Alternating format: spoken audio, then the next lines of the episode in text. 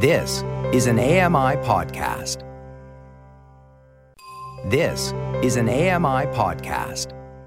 Hello there, I'm Stephen Scott, blind tech user and host of Double Tap Canada on AMI Audio. Does the prospect of exciting new assistive tech keep you up at night? Oh good, it's not just me then. Double Tap Canada might just be the show for you. Check us out on whatever podcasting platform you prefer.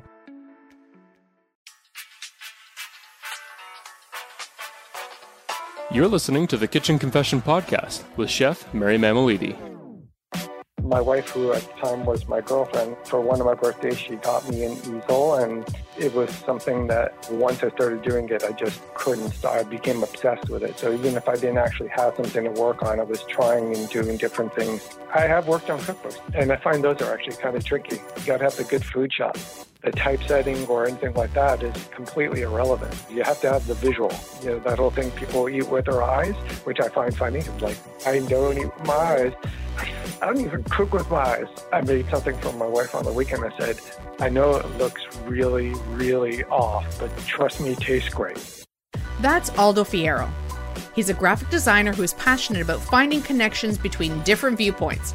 Aldo finds this a source of inspiration for original and innovative designs. What you don't know is Aldo and I went to school together, but neither of us at the time knew that we would both be diagnosed with rare eye conditions later in life. Today, I want you to hear about Aldo and his incredible story and career. Aldo, thanks for taking the time to chat with me, and welcome my friend and fellow foodie to the show. Hi, Mary. Great to be here. Nice to reconnect, and go Tigers. So I want to kind of just jump right in. Your career of choice was graphic design. Yes. Why did you choose graphic design as a profession for you? About 20 years ago, I was... now I've dated myself, but I mean, it was one of those things where my wife, who at the time was my girlfriend, I was always like, oh, I could draw, I could do this. And for one of my birthdays, she got me an easel, and it was literally, you know, put up or shut up. And, yeah. You know, the next thing I knew, I was, you know, painting and drawing and sketching, and said, well, you know what, maybe I should do something about this. And went back to school for graphic design and just fell head over heels over it. And it was something that, you know, once I started doing it, I just couldn't stop. I became obsessed with it. So even if I didn't actually have something to work on, I was trying and doing different things and reading about it and learning about it. So it became a quick passion for me to jump in. When did you learn you had an eye condition? My condition crept up, I'd say, about 8 years ago now. It's mitochondrial, and it's known as LHON, or Lieber's hereditary optic neuropathy. Started off slowly, and then within a year, it came in full force. And it seems to have stabilized in that post-year pattern. What's one of the biggest challenges you have right now? And how have you had to adjust to accommodate your vision loss for your profession? It's like a series of dead pixels. So they'll be kind of burnt out. So pieces of the actual image are missing and the rest is slightly blurred. If I get in close enough, though, I'm able to make out things clearly and able to see a little better. I'm a Mac user. I love the Mac. And I think the Mac has a lot of built-in features that you don't use. I use a PC as well, but I find the accessible technology on a PC is not as fluid as it is on a Mac, especially for design work. So for me, I mean, I use a fairly large screen. I've got a 30-inch monitor, and, you know, the first thing I had to do was figure out how I was going to be able to use it. So once I figured out how to use Zoom and VoiceOver, you know, it made it more manageable. And for me, a lot of, you know, my learning over my life has been visual. You know, if I'm trying to think of a color and, you know, I'm looking at a color and I'm not quite sure where the color picker is, I know in my head that if I want a dark orange, I know the color code to enter to get orange, or the color code to get a green. Because I had that background, that experience, you know, it gave me a little bit of a leg up. So I like to start off with a game of this or that. You ready? Okay, I'm ready. The choice is yours. You can get with this or you can get with that. Now I know you're competitive, so this is gonna be good. Dog or cat? Cat. Netflix or YouTube? Netflix. Phone call or text? Phone call. Life of the party or mingle and blend in? Life of the party. Yeah, I knew you were going to go that way. New clothes or new phone? That's a tough one for me. I have a shoe addiction. I'm going to go with new clothes. Football or basketball? Oh, football. Morning or evening person? Morning. Do you prefer pancakes or waffles? I'm pancakes. Pizza or pasta? Pizza, definitely. Really? My mother pastaed me out my whole life, so I take pizza. Yeah, pasta every day. It's just like, I don't want pasta anymore. All right, so comedy or horror? Comedy. Burger or hot dog? Burger. Dine in or delivery? Dine in. All right, what's worse, laundry or dishes? Dishes. No. Yeah. I love folding. There's all that folding. Really? You're like my husband. Part. Oh, I have like this whole thing with spatial. Like if I'm putting stuff in the fridge and freezer, I can organize it in a certain way, stacking shelves, folding laundry. I was once in a Gap and I was putting a shirt back that I had taken, and she asked me if I worked in the Gap because I folded it so nicely. I was like, no, my mother taught me. Sorry. 2020 has thrown us so many curveballs. In life, in business. So when it comes to your business, what's the biggest surprise you've had in the last few months and why? Well, I think I deal with a lot of small independent businesses and publishers and things like that. I think a lot of people have been hit hard during that. Also the idea of everybody working from home kind of frees up, people to work longer hours, work off hours, and people aren't sort of producing the same amount of work in the sense of, so lists have shut down in sort of the publishing industry. You're not putting out as much, or you're not hiring as many outside sources to do the work anymore. So I think that's one of the keys that I found. You kind of have to be a bit more creative in how you are getting business, seeking business, and the kind of projects you're working on. I think COVID has impacted everybody, not just from a health or business standpoint. It's like a mental the mental health aspect of it is extraordinary. Kids who are in school, people who are in business, taking transit, not taking transit. So I think the way it's impacted how you are able to survive as a small business and reach out to customers. And that's the key. Speaking of small businesses, you have a business of your own. I do. I run my own design agency, so I do everything from social media campaigns to book covers, book interior design, layouts. It ranges from anything in the design world, whether it be books, brochures, ads, or campaigns. Anything that you can think of, I try to work it. Okay, I'm actually writing this all down because when I do my first cookbook, I'm calling you. I have worked on cookbooks, so there you go. Oh, this was meant to be. Those are kind of tricky though, right? Because, everything about cookbooks and food is you got to have the good food shot. What the typesetting or anything like that is completely irrelevant, which is kind of funny because you have to have the visual, right? People want it. Exactly. That whole thing is people eat with their eyes, which I find funny because we don't eat with my eyes. I don't even cook with my eyes. I made something for my wife on the weekend. I said, I know it looks really, really off, but trust me, it tastes great. Yeah, I don't get too fancy with my dishes when I take my photos of them. I just keep them clean, mm-hmm. Nice clean lines. And that's just because, honestly, it's about the food. It's about the taste. But you want to get someone to kind of get their attention. But for us, it's all about taste and description. Yeah, exactly. How did you get started in the kitchen, cooking? My mother wanted a girl, and she got stuck with two boys. And, my brother was 6 years older than me. So when, I was pre-teens and then in my teens, I was a bit of a handful. And so I was a pretty wild child. And so when I'd get home late or if I was causing trouble, my punishment was always helping make, the Sunday meal or the pasta the night before. So, I'd get home and I'd be up till midnight with my mother making gnocchi or pasta from scratch and or pizzas from scratch. And that's how it started for me. It was like a punishment. And then it it grew into something that I love to do. And I took so much away from that, simply even the way my mother does her cooking. Like I never, ever saw my mother with a measuring cup, never saw my mother with a recipe. And I'm sort of the same way. Everything is sort of by feel, by touch, by eye. And is this going to work or is it not going to work? What do I need to add? What do I need to do? And then as I got older, I was the guy bringing like 4 different Tupperware containers to work and piecing together like a 4-course meal as opposed to, you know, a sandwich or something simple. Is it fair to say that maybe the gnocchi is a dish you'll never forget? Yeah. I mean, gnocchi, and I always tease my kids about pizza making because gnocchi is one of my favorite pastas, but pizza making was the most brutal, painful, because my mother was under the assumption that mozzarella grated better when it was frozen. So I don't know if she was just trying to teach me a lesson not to cause trouble, because she always made me grate the mozzarella while it was frozen in my hand, and I would be in so much pain by the end of it. Oh my gosh, that's hilarious. You know, years later, I realized it was all a lie.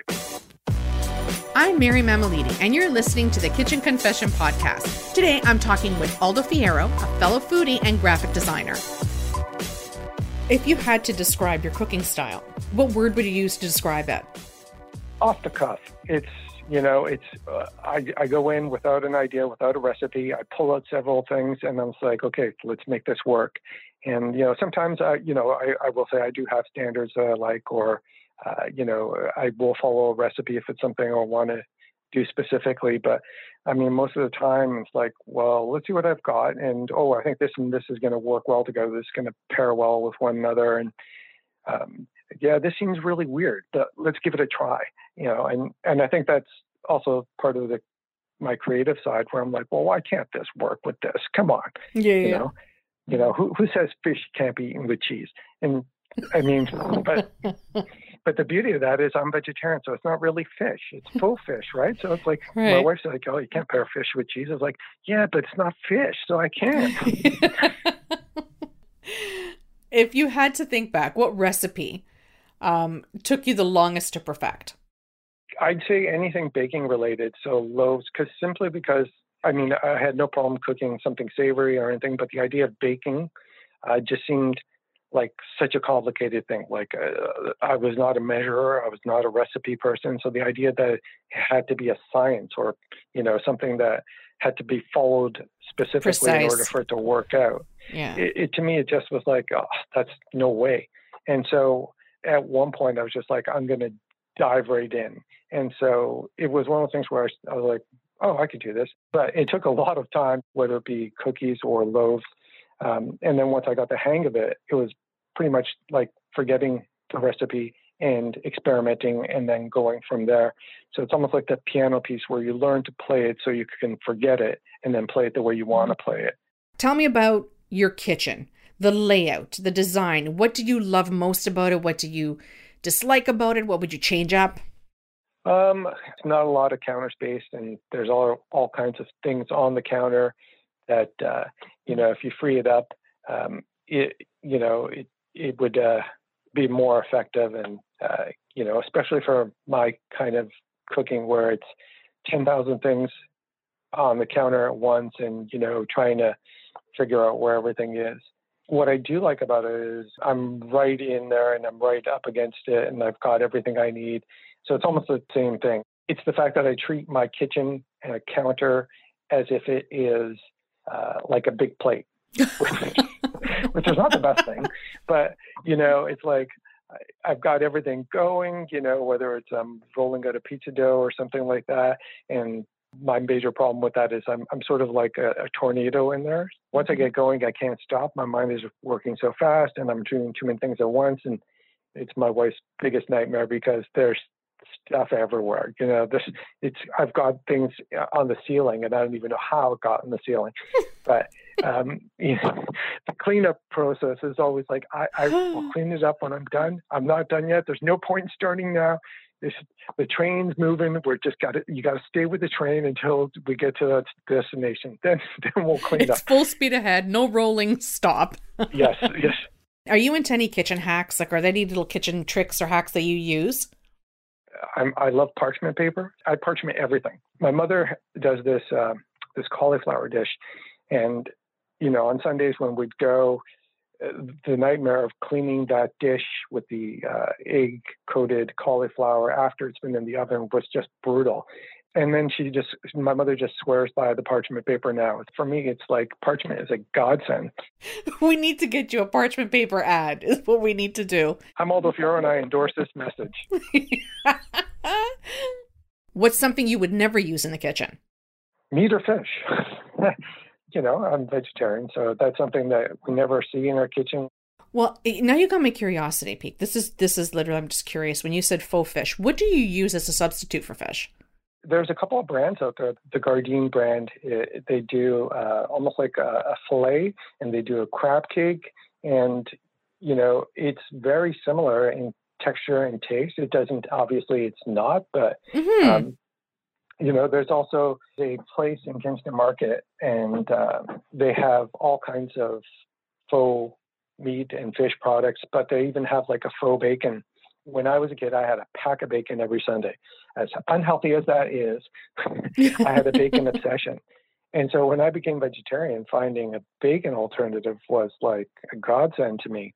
And so, you know, finding this, it was just like, I remember serving it once to my father-in-law, and he's a hardcore meat eater. He likes his vegetarian food as well, but he enjoyed it as well. And, you know, I think that's the thing. Yeah. I think my favorite one that I've tried, the base was actually carrot. It was dehydrated carrot with a whole bunch of spices and smoked, and it was so good. But the place in Kensington Market, is it Yam Chops?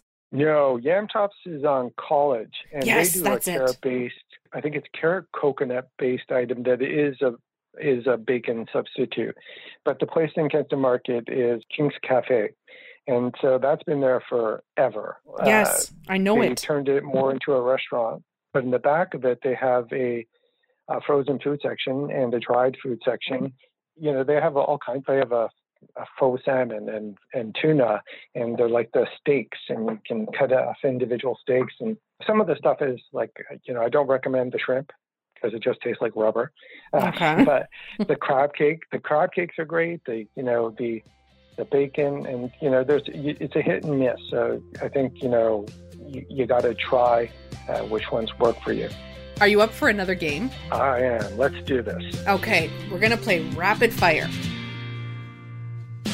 You've got 5 minutes to move into a new kitchen, and you can only take one item with you. What would it be and why? My coffee maker. My coffee filter. Coffee is the only thing that I pretty much have every day, and it's, you know, my mother started giving it to us when we were 4, and I need it. As you can guess from my personality, I like my coffee. We were 4. We had it in our bottle. Describe your culinary style in 2 words. Rapid fire. Love it.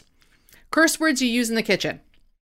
I used to use the F word. I F-bombed like nobody's business. I swore like crazy.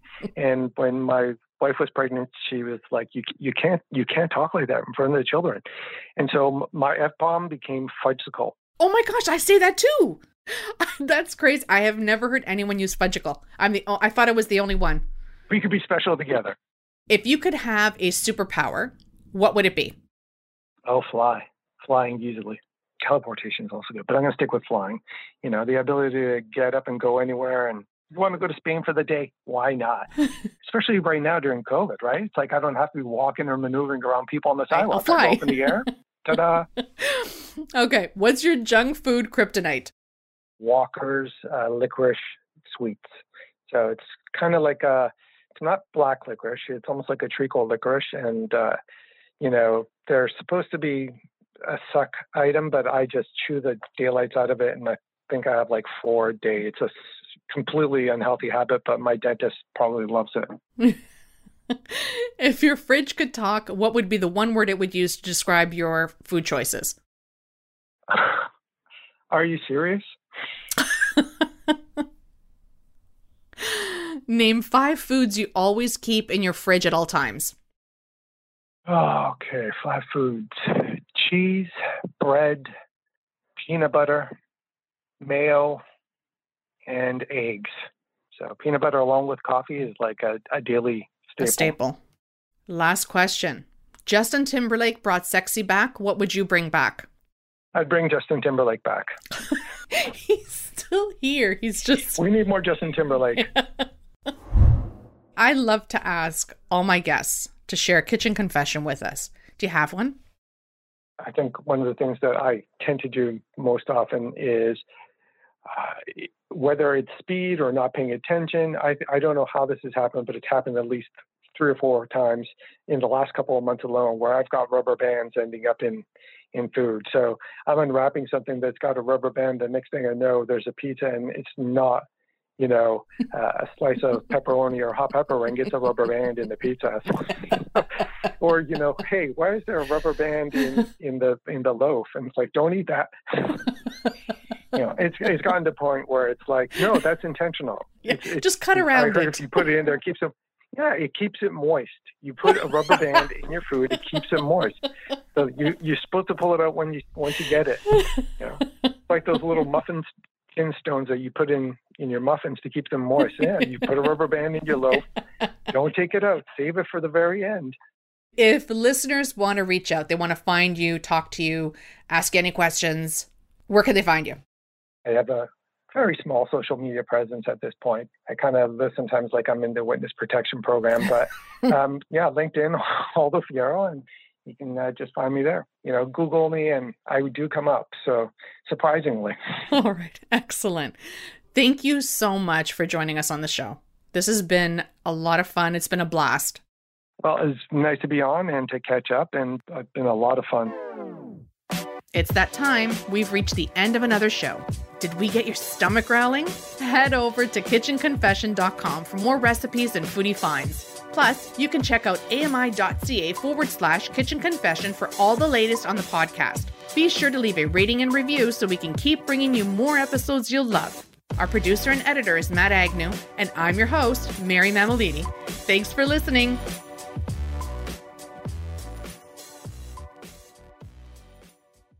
This was an AMI podcast. For more accessible media, visit AMI.ca.